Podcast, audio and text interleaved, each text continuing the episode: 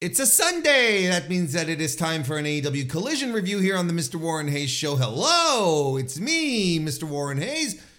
And I hope you are having a lovely weekend, and I hope that I will add a little, uh, a little ingredient to your weekend to continue on that good momentum you have. Or if your weekend is stinking it up, if your weekend is just the pits, well, I hope that I can uh, that I can sprinkle some uh, magic uh, fairy dust on it to uh, make it, uh, you know, uh, sail into the uh, into the air uh, off to Neverland or something.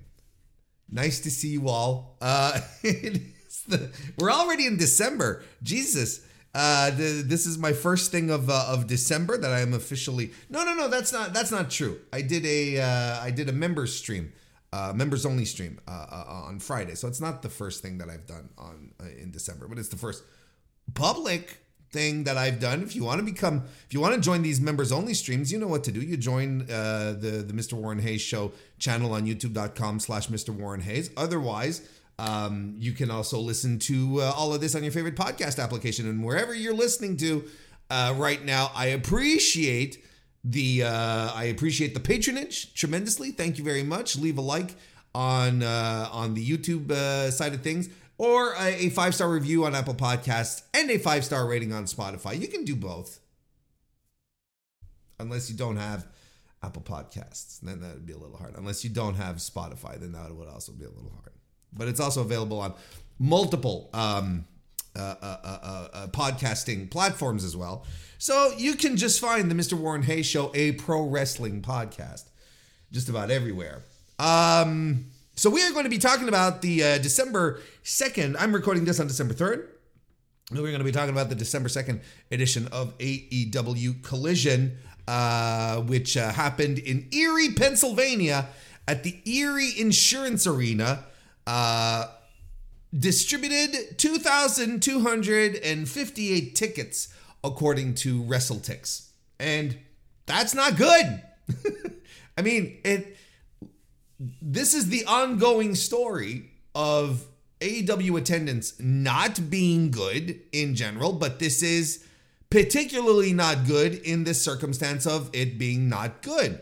Uh, you know, Tony Khan might hit the news and say, or yeah, not Tony Khan, I apologize. Dave Meltzer may be hitting the you know the the hitting the ground running and saying you know oh well AEW uh, you know the revenue is up 67% uh, they're on the uh, they're on the um, on the uptick to be uh, uh finally profitable uh, next year, and so on and so forth. And people don't understand why you know why they think uh, the, there's only doom and gloom scenarios. And here's the things: like I don't think that I don't think AEW is in a bad position to fail. I don't think AEW is going to fail out.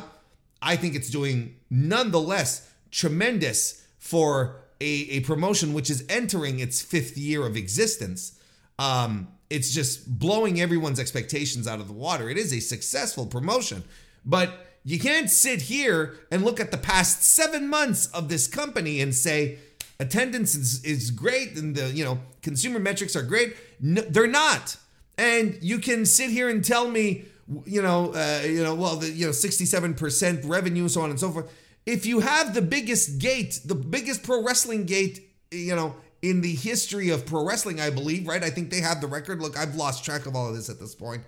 And, you know, thankfully that was there to boost your revenue and, and bring that up. And they're going to repeat it sure next year. A lot of people said, "Oh, see, the company's fine." But in your in your domestic market for your television tapings on a weekly basis, where you are putting road crews and talent out into the road, onto the road, I should say, twice a week for 52 weeks of a year, these numbers are not good. And thank God they did have Wembley because they weren't there's no doorbusters. No one is no one is is is is uh, is at each other's throats trying to get tickets for AEW as uh, unlike it was at a certain time in its history. Like it, it, it's fascinating to me that people are pointing at this and are going, hmm, see, 67% of, uh, uh, you know, in revenue. Because they're doing their yearly event, and that's fine, by the way. I don't have an issue with it. We just have to be logical about it. We just have to be uh, uh, uh, uh clear, cl- clear visioned about it. Thank goodness they had Wembley, and Wembley was a roaring success because that's probably how they can justify such a huge uptake in revenue because everywhere else they're in attendance, they're down. And I mean down, down. Now, Erie, Pennsylvania, the Erie Insurance Arena, okay? It's, I will give you this. It is not the biggest basketball arena in the country. In fact, it's not a big arena at all. Um, it is like for the the, the attendant the um the capacity for the arena uh, they say uh, uh 9360 for a concert right? And then like you know, like uh, 6716 for hockey 6,562 for indoor football, you know, so you know you're adding more floor seats. 6,982 for basketball. So it's a little higher than that. The ca- the capacity for a concert when they start opening up opening up the floor can go up to 9,360. So, yes, yes, yes, it's not a huge arena. We're not looking at it's not as if they went to the United Center and failed to draw 3,000 people and. That's that's a fucking disaster. But this is still consistent with what we're seeing where they're filling out a third, a fourth of the arenas that they go to. It's still consistent. If they if they can't manage to do uh, 2500 distributed for this show, in an arena of 9,000, let's say a 9,000 capacity, let's let's just give ourselves a, a, a low end rounded number. It's it's not good, folks. It's it's consistent with what they're doing, and what they're doing is poor. The attendance is not good. Now, I want to make myself clear. I, I think you can go back and listen to every bit of audio I have ever done where I talk about AEW's attendance, whether it be on the Mr. Warren Hayes show proper, whether it be on the Dynamite re- reviews or on the Collision reviews. I never say this is a sign that AEW is going to die. I, I'm not doom and glooming scenarios here. But you have to call the what you're observing, and what you're observing right now is that in your main market, Look, they're coming to my part of the woods, Montreal, in a couple of days. We're doing 5,000 some uh some tickets, right? Let me let me see what we got so far. I got the WrestleTix uh pulled up here. Um oh, not even. We're we're at fourth uh, uh the last update for WrestleTix was on November 29. So it has been a couple of days to be fair. And and WrestleTix will probably update this in the next couple of days. But as it stands right now on Sunday, we're still a thousand short, a little less than a thousand short, let's say 900 short of getting 5,000 people into the Bell Center. On, on, uh, on, on, and this is on Wednesday. On Tuesday for Collision, it's even worse. 2,353 tickets distributed, and they're coming into my neck of the woods. And these are usually better showings because you know th- these are new these are new uh, you know new markets. We usually do better but these are not good and it's the, the trend continues for these shows to not be good as far as attendance goes. The collision on uh on um let me see here. The collision on december 16 in Garland, Texas at the Col- Curtis Culwell Center. 1,839 tickets. The Dynamite in Oklahoma City, 3,200. San Antonio uh, on uh, December 23rd, on Chris, the, the day before Christmas Eve, 2,177. Then the Dynamite on December 27th, the, the Dynamite Go Home for World's End, 2,364. And World's End still at 6,818. Like we're not I I understand that a lot of you can be super optimistic and say, "Look, thank you. Oh, 67% you can all everything's going to, and it is a good sign. And I've never said that because AEW wasn't that AEW wasn't making money in that these huge events that it's putting on aren't being immensely successful for them. But observably, observably, the the the local market, your your home base, the United States of America, throw in Canada if you want, is not doing great business numbers. There's not that many people showing up, and we're not seeing an uptick in this trend. Not with these numbers till the end of the year, and people are starting to get on vacation and buy gifts and whatnot. What are we doing here? No one's giving AEW tickets this year? Anywho, just want to put that, it's important to just keep a level head here. And I've never said that AEW was going to disappear, that the attendance was dire to the point that the company was going to die. But these are not good figures. And it can have an impact on what it's going to be doing moving forward. I mean, the joke right now is that, you know, CM Punk with his, uh, you know, uh, there a lot of things being said about his his terrible promo on on Raw last Monday, which I unfortunately didn't get a chance to talk about on the on the show this week because I recorded on Monday. Maybe I'll talk about it on this week. Um, but uh, his uh, the, the what was sh- you know the, one of the one of the good memes that came out of there is that CM Punk's promo on Monday was not very good because suddenly there were people facing him on, on you know on uh, on hard cam side, which is funny and also sad at the same time. So I don't know what to tell you. I uh, we'll see how all this goes, but I do not know what to tell you at this point. If you want to just, you know, clap your hands and say AEW is doing fantastic work, look 60 67% growth in in in uh in business trends in, in revenue, excuse me. If you if that's all you need and you're content and you don't want to push any further, that's fine, but observably we're, having trouble, you know, getting 3,000 people into arenas till the end of the year.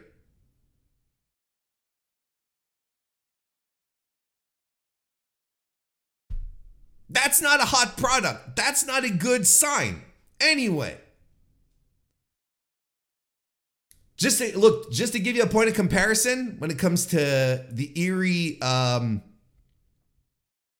the Erie Insurance Arena, what did I say, 2,258 tickets distributed. WWE came to this very arena, and this was the first time, by the way, AEW came to this market. This is something, this is the first time they came to Erie, Pennsylvania. And WWE came uh, to this arena in January 21st for a house show on a Saturday night. 3,256 distributed. Not a TV taping, a house show. 3,256 for a house show. As a point of comparison.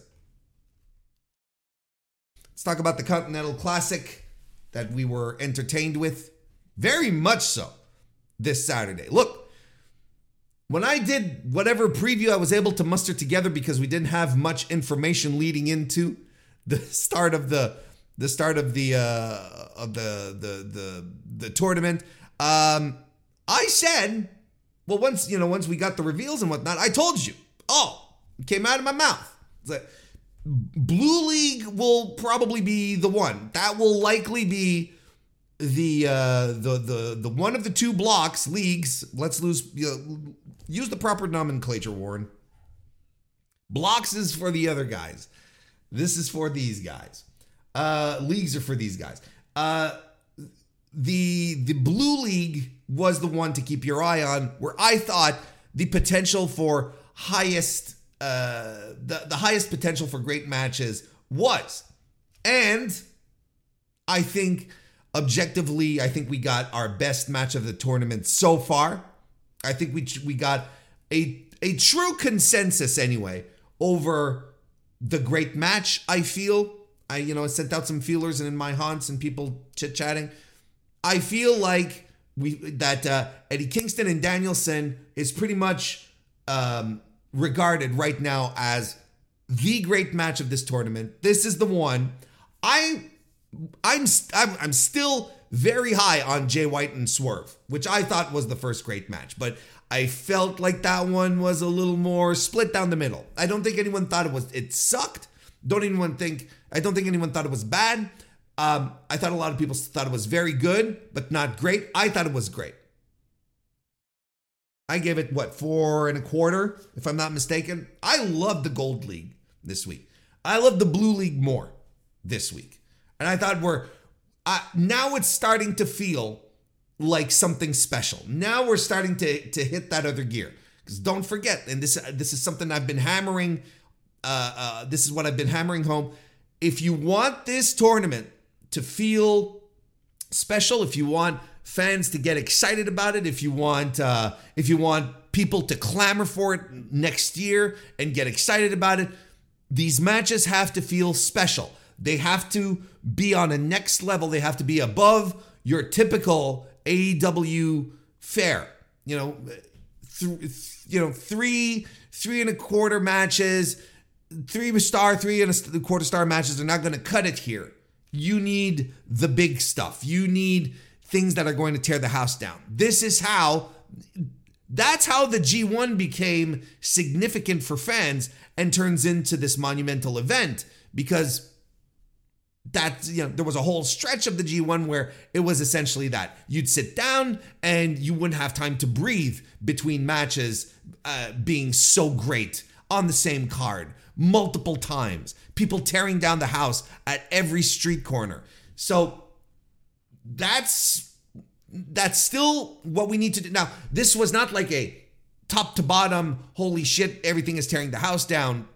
Tournament evening block night, whatever, night four of the Continental Classic, I guess. But this was nonetheless tremendous and just great stuff from top to bottom. And I think this is the first real night of, of, of Blue League, of, of, of, of league action, I should say, where everything felt special, everything felt great. Um, and the, like I said, and there's on top of that, there's one truly great match to come out of it. So um, I have no issues with this so far. And I think there's a lot of intrigue in this. I think there's a lot of intrigue already in the Blue League as well. Um, First of all, let's uh, talk about the matches. The uh, f- uh, show opened up with Brody King defeating Claudio Castagnoli. Which, listen, I mean, this is this is a story they're going to tell here very clearly of Brody King being the upset king, right? Where I think a lot of people probably poo pooed him away. Uh, yeah, and myself guilty, where it's like, oh, Brody. My thought was Brody's going to nail a couple of big. He's going to get a couple of wins, but he's not going to be. He's not going to be the. Uh, he's not going to be a, a, you know dominant. He's not going to be the guy on top. You know, it's just going to be. You know, he he'll he'll probably finish with a with a you know a fairly even score tournament's not done yet. We still have time to go down this this path, but when you when Brody King defeats two favorites in this tournament, Eddie Kingston because you know of his championships and his titles, that's a big deal. And Claudio, who is absolutely in final boss mode and was, you know,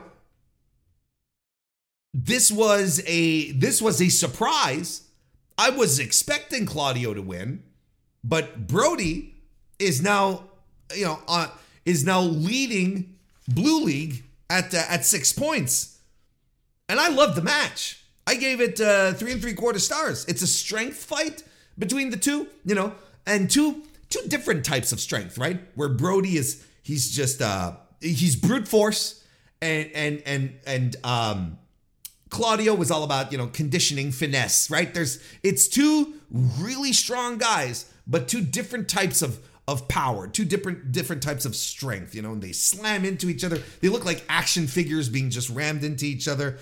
Uh, Castagnoli body slams King, but King whips him over the rail and suplexes, suplexes him back onto the floor, onto ringside, um, which was pretty cool. Uh, Claudio back in the ring gets an explosive series of uppercuts, which I thought was tremendous. And he was just uppercut after uppercut. And I'm like, yeah, okay. This is the kind of shit you want to see, right? Gets a tremendous pop up, pop up uppercut on Brody King as well. And then, you know, he he had tried to do the big swing, uh, got a little aborted, but he pulled it off this time right into a sharpshooter. Brody tries to reach the well, he eventually does reach the ropes despite Claudio, you know, clasping his arm. Just some great gritty stuff, you know, just basic uh, uh, uh, uh well thought out, well planned out uh, wrestling here. Cannonball sent on by uh, Brody. Um, and uh, by, by Brody covers Claudio, who kicks out at one. Claudio does a DVD, covers, and King kicks out at one. And then Brody King follows up with a pile driver. Gonzo Bomb gets the win. Just tremendous stuff.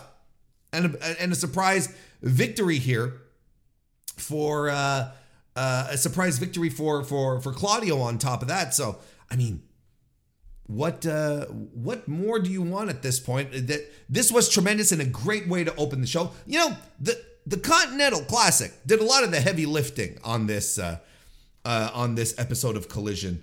Not gonna lie. Next, we had Andrade El Idolo defeating Daniel Garcia. Andrade in his first Blue League match gets on the board with three points. Um, I like this. I, like this uh, quite a bit as well. I thought this was tremendously good. Uh, great back and forth between the two. Uh, felt it was um, felt it was a very scrappy little match. Uh, scrappy, and then it was scrappy, and some you know some good creative stuff here as well. Um, uh, where um, you know you know I like the uh, I like the, Andrade went for the um, for the three amigos, right? And it was interrupted with a sleeper hold by Garcia. So then they climb the ropes. Well, when I say they, I mean Andrade climbs the ropes with uh, Garcia on his back, and he climbs to the to the top rope. Well, he not to the top rope. They they they, they mess around, and then uh, Andrade does a superplex, and then finishes off the um, the three amigos there. Um, and then uh, Garcia follows up with a Dragon Tamer. He rolls out of it, but um, uh, Andrade El Idolo reverses into the Hammerlock DDT for the win. And I thought this was very good. You know, I, I think my only my only gripe here was my continued bemusement at the former JAS guys being on Daniel Garcia's case for dancing when they are all they're supposed to be the sports entertainers. You know, it's like if anything, it's all this is your fault. you know, uh, I, I, that's one thing that that uh, I'm still a little bemused at. I still, and this was coming across because Daddy Magic was on commentary, and when they made it very clear, it's like you cannot, you can join us on commentary, but you can't interfere, or else you're going to be fired, pals. I thought this was very good as tremendous stuff. Three and three quarter stars from me. Again on this one. I really liked the final stretch. I thought the final stretch was uh, tremendous here. So Garcia down in the dumps a little bit, but uh, that's all right. And finally, the main event, which, goddamn, this was great. Bryan Danielson defeating Eddie Kingston. Chops and grit and brutality and just yeah, Eddie is living his he's he truly is living his King's Road dream here. Like I think that after this, I there might be a time where Eddie Kingston is going to just self-reflect and say, "What what else have I got to do? I've lived my dream. I fought my heroes. I wrestled in Korakuen. I'm I you know and I get into the ring with my contemporaries in, in North America. I sit, I get with Bryan Danielson, and I'm like, "Do you want to, do you want to do a fight?" And Danielson says, "Yeah, let's fight." And they do, they do a fucking AJPW 1995 slugfest, and I, you know, the guy's got to be living his dream right now. There's going to be a time where it's going to be like, I can't do this anymore, but I've done it all. So, you know, I'll head on over, I'll head on down that old dusty trail into the horizon. But they're just chopping off at each other to begin with. And the big game changer uh, was Eddie Kingston landing a suplex on the floor on Danielson. That gave him finally some uh, some leeway. And he beats uh, Danielson up on the floor. Back in the ring, Danielson hits a missile drop kick. And then there's there's this sequence with with the LeBell Lock where Danielson feels a little awkward trying to lock it on. They're saying, "Oh, it's because of the eye patch because you know he's got the whole eye protection gimmick on. You know, Pirate Danielson is back." Um, and uh, so they they say, "Oh yeah," trying to sell that Danielson might be a little off his game here because you know he has no depth of field. You know, this guy you know he he, he doesn't have any any depth to uh to what he's doing because he can't he can't see right. Uh there's some strikes and that yeah you know eddie rolls out of it and he's striking danielson while he's in a mounted position. It's just great shit. Strikes and eddie just brushing it off and saying come on give me more. And the crowd's into it. I'm into it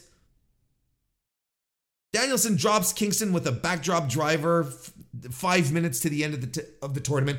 This is eventually going to someone is eventually going to uh, go uh, go the full twenty here. Eventually, it has to happen because they started doing this. 15 minutes gone by, five minutes left. That's where Dasha jumped in. That's where um, whatever the fuck, uh, Yapper, Yapper guy, um, Dapper Yapper dude whatever the fuck. Uh, he did that on Wednesday as well, right? Where they, they start counting down the five minutes. So they're teasing something. Someone's going to go to a draw in this tournament. They're setting this up uh, tremendously. Like, and it's good that they're doing it in matches that aren't ending in draws, so that if they ever do, because remember they did it. They didn't do it the two weeks the the two weeks ago on Dynamite or on but they did it at the the during uh, Jay White and Swerve and we all were like, oh shit, okay, this one's going to a draw because they're calling time all of a sudden on this one, but they didn't do it. And they didn't do it here as well. So someone's going to go, someone's going to a draw uh, at some point, which is tremendous, don't get me wrong. Anyway, th- this was great. Uh, uh, Danielson does some stomping. Uh, Eddie Kingston won't stay down. He stays defiant to the very end until he eats a Busaiku knee right in the mush. Danielson gets three points, so he in his first match is up on the board as well. Um, uh, Danielson celebrates with uh, celebrates around the audience with fans, and he gets a an Eddie is a bum sign, right? And he takes it and he's pointing it at the camera, and and he doesn't like tear it apart or go go to show some respect to, to Eddie gets in the ring and he tears it apart. No, no, no. He shows it to Eddie as Eddie's looking up at the lights and he tosses it on Eddie.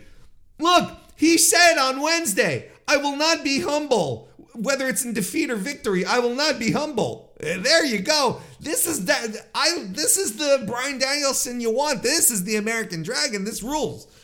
Um so the standings right now for Blue League, we have Brody King now, Blue League is a little is a little different than than Gold League uh, because for some reason we're not doing every collision with three league matches. Sometimes there's there's two. There, this is the this is the you know the let me let me let, let me try to say that again. On the first collision for Blue League, there was only two matches. Tonight there were three, and now we're going back this week for for two for the uh, for the collision in in in Montreal. So, um, so the standings right now, Brody King, two matches in, is at six points. So he's the he's the de facto leader. He's uh Uh, he's one of only three guys who's had um, one of only four guys, I should say, who's had uh, two matches. So he is absolutely uh, the uh, the the in the lead right now. Danielson and Andrade come in at second place for three points with one match each in. Claudio Castagnoli is one and one. Uh, so he has three points. So he has two matches in. I'd put him in third position. And running out the bottom, Eddie Kingston and Dan Garcia, both with two losses, both with zero points. Now, there's a couple of ways you can still go here, right? And I think this has a lot of potential for some great drama moving forward. Um, with Brody King being a spoiler, being absolutely the bracket buster at this point. Uh, so he can continue down his tear. Look at who he's got left. Like, honestly, look at who he has left, right? He's got uh, Danielson, which is the one that could spell the most trouble for him. But Andrade and Garcia, like at this point, he you can assume he's going to beat Garcia. He probably stands a chance, uh, a, a, very good chance against uh, Andrade. Danielson is the only one that really might cause a wrinkle here, right? So you can definitely continue down this story that he's the dominant figure here. Um, Eddie, Eddie could be poised right now for the big comeback. For the he could be absolutely poised for the the uh, for the come from behind, um, you know, the losing record, the Naito run, essentially. There you go. If you watch the, the, the G1 climax, you know exactly what I'm talking about.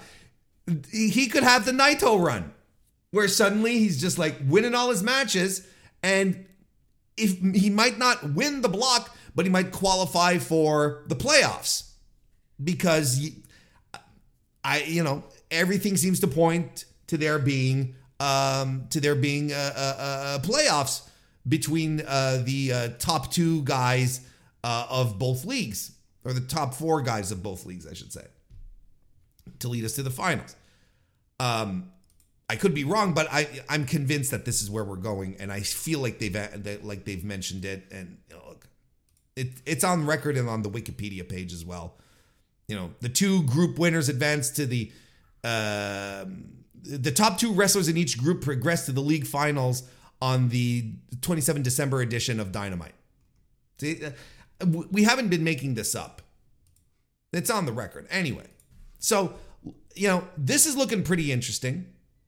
Uh, I'm excited to see how this is going to go. Uh, and, and I think there's still room for that.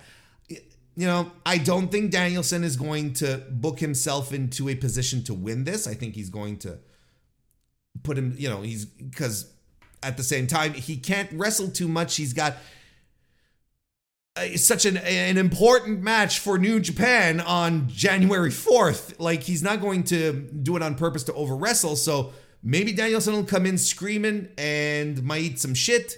Um, you know, I, I, I wouldn't be surprised if Eddie still manages to qualify. I wouldn't be surprised. But Brody right now he's got, you know, he's got the tiebreaker over Claudio and Eddie. You know, so Eddie could, let's say Brody King loses two matches, and uh, and Eddie wins the next three. The come from behind thing. Well, they're tied, right? They're tied, so there might, you know, but uh, you know, Brody has the tiebreaker. I don't know. But I would not be surprised if they're doing this with Eddie. Because this is this is the kind of story where in which Eddie excels. And this is where the the fans love Eddie when he's he's got everything to prove. He's the underdog. He's the guy that uh, always comes up short, you know, never wins the big one. He's won the big one twice this year. I don't know if it's still like, you know, he's won, uh, he won the uh, strong open weight title, he won the Ring of Honor World title.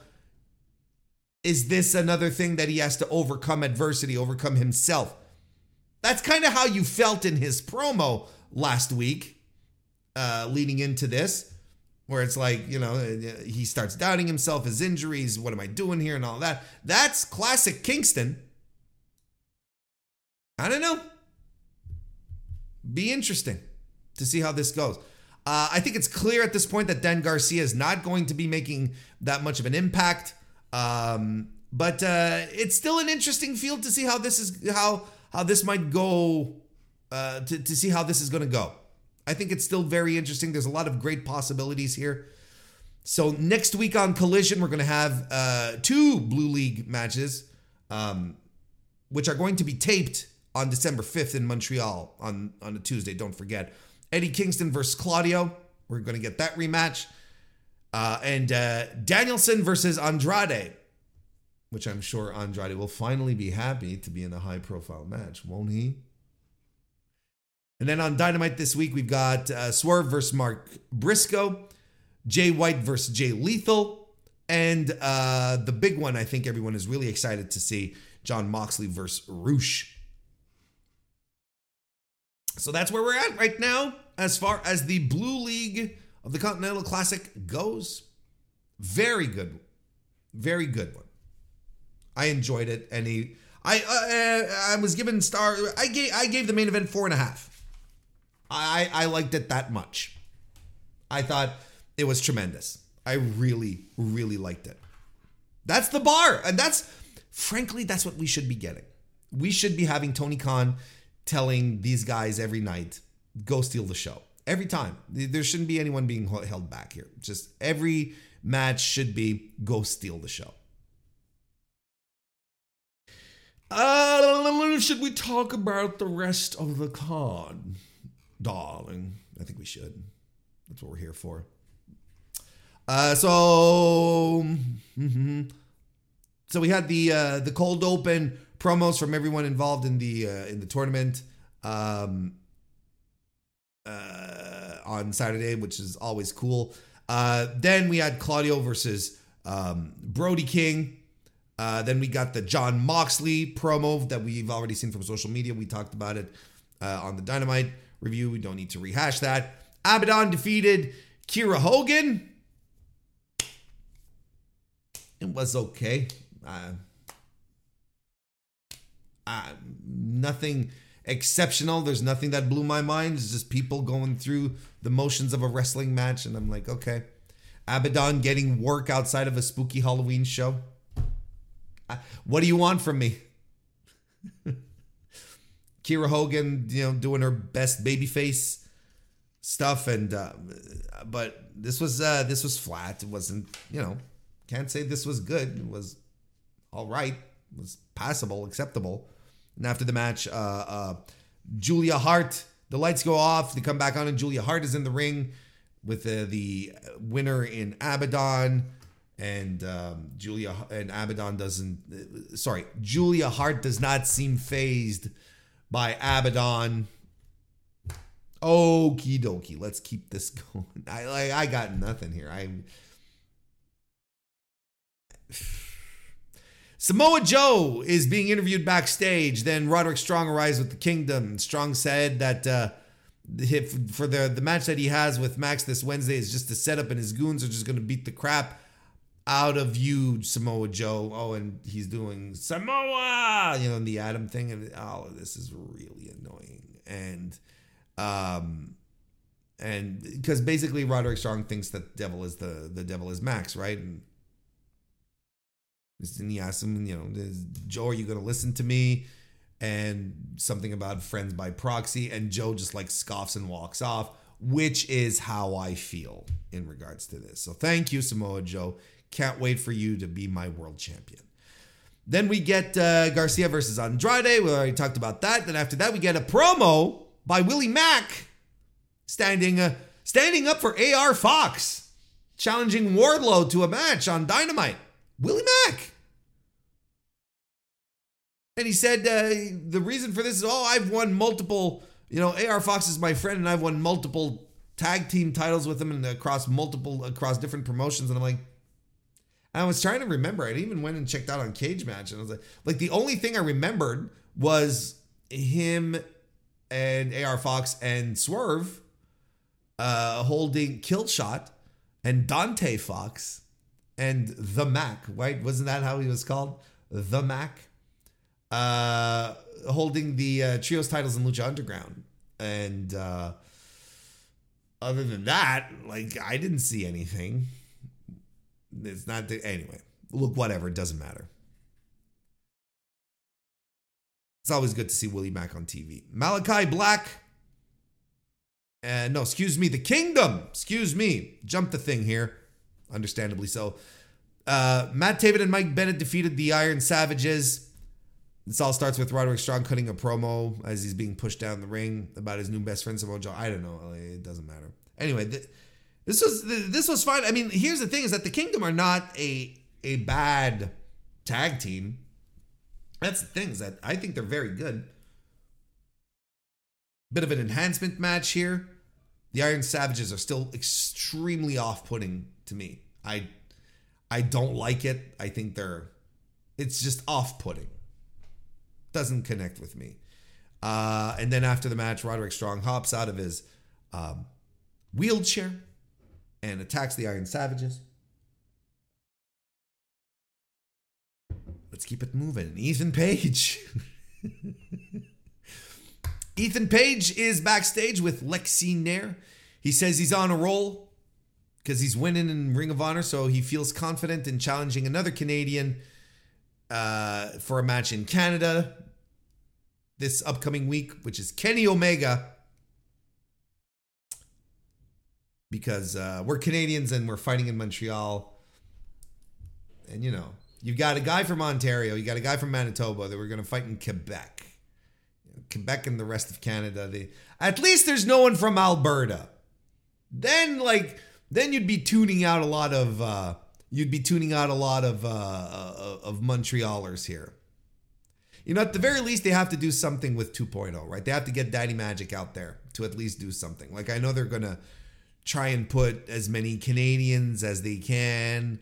You know, the the Canadian main event with Christian and and Adam Copeland, but uh, you know, it, it's great because it, look, I don't want to get into the geopolitical thing, but you know, Quebec's relationship with the rest of Canada is, you know, at, at, you know at best times tense, cool. No, at best times cool. Overall, you know, um. So you know, you want to get if you want people to to pop hard for the the Canadian boys, you got to put uh, Matt Menard on TV. You have to put Angelo, but particularly Matt. Look, get Stu in here, Stu Grayson. These, you know, we know we know our boys and girls. We support our local guys and gals. Um. Anyway, so so we'll be getting Ethan Page and Kenny Omega. That'll be interesting. I'll be interested to see how this goes. The House of Black defeated uh, Matt Sydal and Christopher Daniels on my collision. They let him in.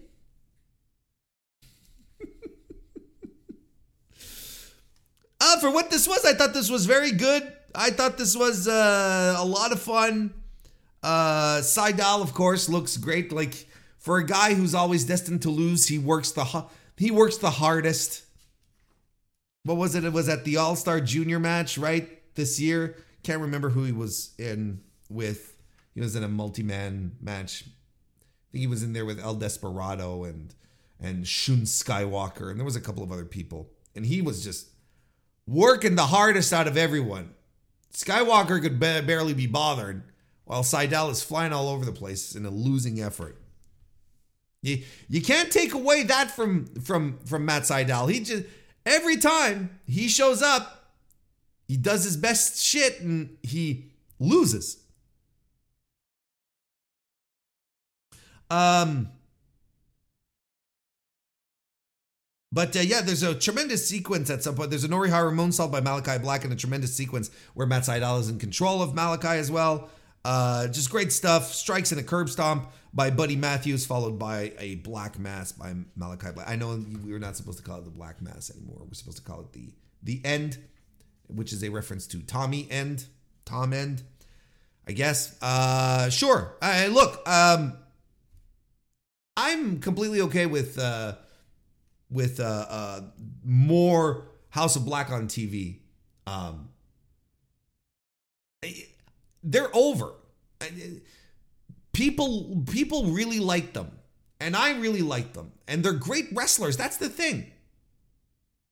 You know, and I know the the the the gothic imagery puts off some people, but like they're not playing into the fact that they have spooky supernatural powers. They're not like you know levitating and teleporting. Well, they do the the teleportation get gimmick, I think, but are they really teleporting? Lights go off after this match. Hey, by the way, listen, uh, moratorium on lights going off and, and people appearing in the ring. I think AEW does it way too fucking much. Like we did it with Julia Hart tonight. We did it with the rest of the House of. Now I understand it's the House of Blacks thing, but FTR did it. Oh, because it's kind of like the House of Black. So I'm like, now there's no more impact to that, right? There's just and and and this week we did it with the the the devil. You know when the when uh, PBS's Ghost Rider appeared. PBS Kids Ghost Rider, Ghost Writer, not writer. Ghost Rider is another thing. It's a DC co- uh, Marvel comic. Jesus fucking Christ, Warren, get your shit together. Johnny Blaze, right? No, Johnny Blaze is no, no, no. That's Human Torch, right?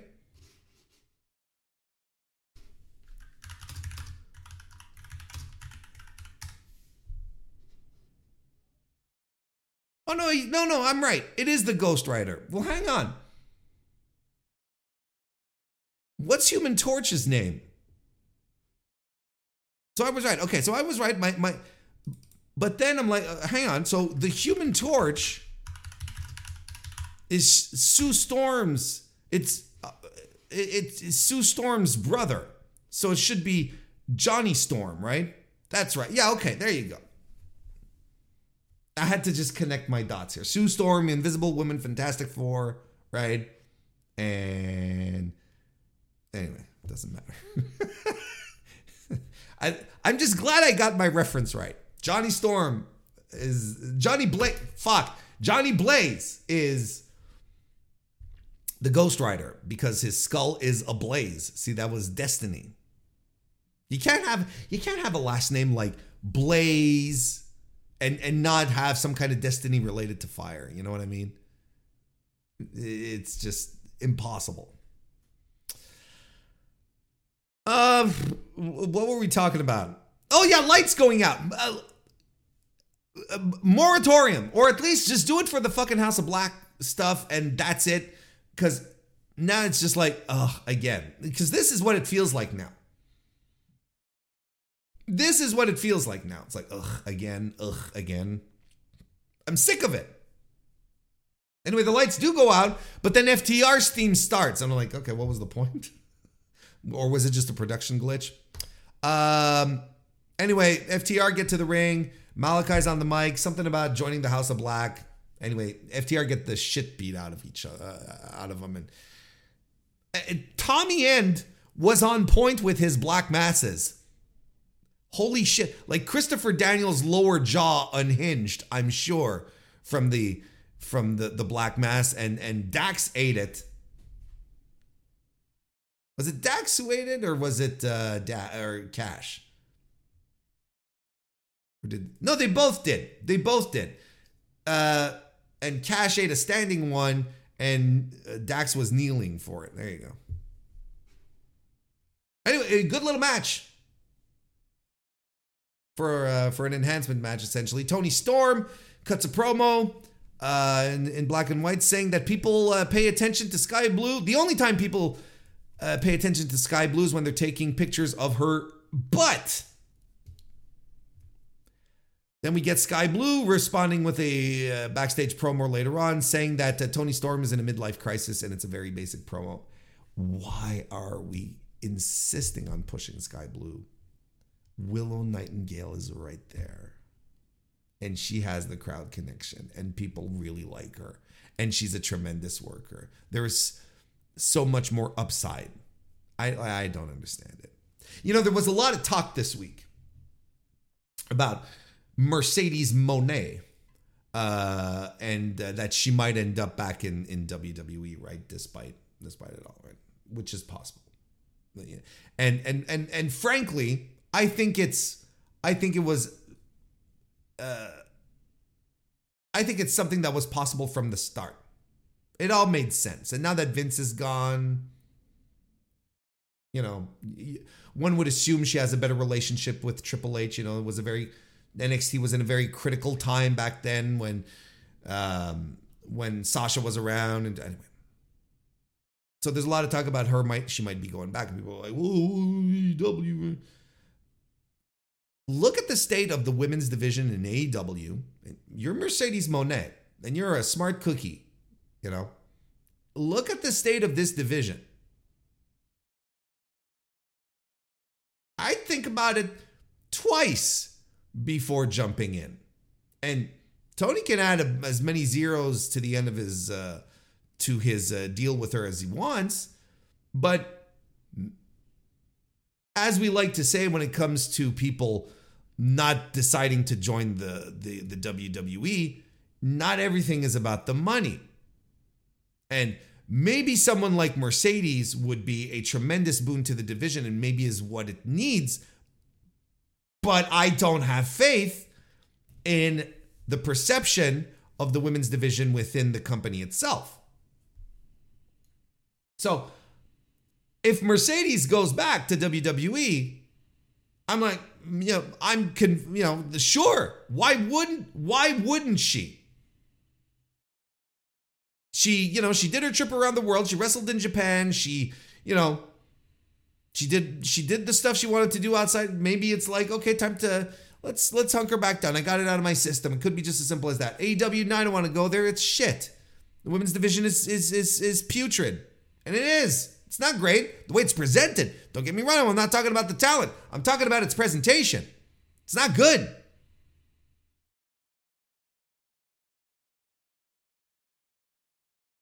Then we got uh, El Hijo del Vikingo defeating Kip Sabian in a what, what were they saying throughout the evening? Oh, we'll have some additional matches if we have time, right? I kind of like that. See, this is it's the kind of little thing that you know when we're talking about the sports presentation, right? The sports based pre- presentation of AEW. And for some reason, people instantly think, no more stories. That, that that's what it means. They don't want stories anymore. No, look, this is a story. This is you're telling the story of your sports-based promotion. Where it's like, look, matches can go on shorter and longer, and if we have time, we'll have some additional matches for you. If we have time. If we have time. And that's a little that's just a little thing. It's insignificant, I know, but you throw it in there and you're like, this is pretty cool. That's a nice little that's a nice little tidbit here. Um and for what this was, I thought this was really good. Uh Vikingo did some tremendous shit again, you know, that second rope Phoenix splash inside out, like from disgusting. disgusting how great that was. And I'm like, Jesus. And Kip is perfect for this.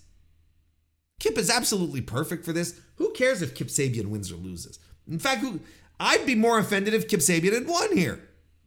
He's a J Brown, and I'm sure he's content with that. Not everyone can be a superstar, and you cannot book only superstars in your promotion. That that's just not how it works.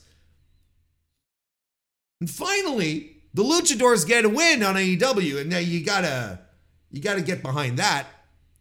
If they can only do that to Komander now moving forward. But Vikingo, tremendous stuff. Guys, the tornillo kick that he does is, is amazing. Springboard tornillo to the floor. 630 senton. What more do you want out of this guy? Tremendous showcase match. Then Lexi Nair is backstage again with Keith Lee asking him, Hey, so you talked about him last week that you had unfinished business with him or that you were coming after him. Who's him? And just before, here's another thing that happened a lot tonight interrupting interviews. Like, this is a, that's a very WWE thing. Moratorium on that as well. Get creative. Find other ways to do this shit. Come on now. Lexi Nair She's standing there. She's trying to conduct her interview, and then fucking Shane Taylor comes in with uh, Lee Moriarty. Before Keith Lee can give us the answer, and and and um, uh, uh, uh, Shane Taylor challenges Keith Lee to a match at Final Battle, uh, the Ring of Honor show that's coming up in a couple of weeks. Which again, which su- surprise, surprise, is not selling well. this segment happened, and then CJ Perry is being interviewed outside of Andrade's locker room. Miro shows up to burst into the locker room. She keeps him at bay. I don't care. I don't care. I'm pretty sure if you go back and you listen to my audio when they're when Miro first joined, you know, and and people were saying, "Oh, when is Lana gonna come? Lana, Lana, Lana." It's like, I why do we have to rehash these things? The why couldn't we just be trying to do new things? And I think Miro overall, it hasn't been, it's been far from perfect, but Miro is so much more interesting away from Lana and trying to recoup whatever they had in, in WWE. Again, I get it. It's hard to, you could not not address it because the lore of AEW is the lore of pro wrestling. So you could not not address it. I'm I'm comfortable with that. But does he have to be involved in this angle? Is this what Andrade is, is this what we're is, is this the payoff Miro versus Andrade? I don't know if I'm excited about that. And over what? Over CJ Perry? I don't know. I don't know. But I don't care. Just have have Miro go out and beat people up. People, the fans, they love the Miro. Give them what they want.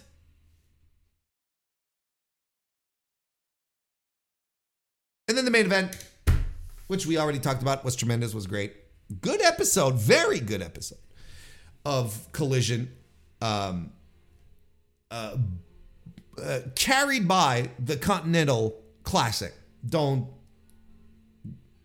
don't uh, don't get it all skewed. The C2 made this uh, made this episode of Dynamite tremendous. There you have it.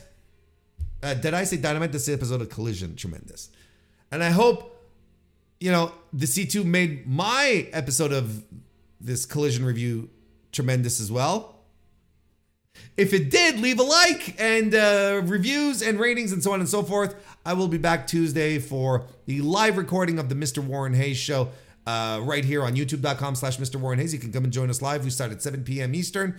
Otherwise, listen, you can catch it on demand the next day and then uh, the Dynamite review on uh, on Thursday, which might be an on-site. I might, I might, I'm still debating as to whether I'm going to go, and it'll depend on the weather as well um, mostly, but uh, I'm still thinking about uh, making the drive up to Montreal to do it. It's not that far, but um, yeah, I just might uh, I just might pull that off. We'll see. But uh, hey, you know what? In the meantime, I hope you have a great rest of your weekend. I'll see you next time.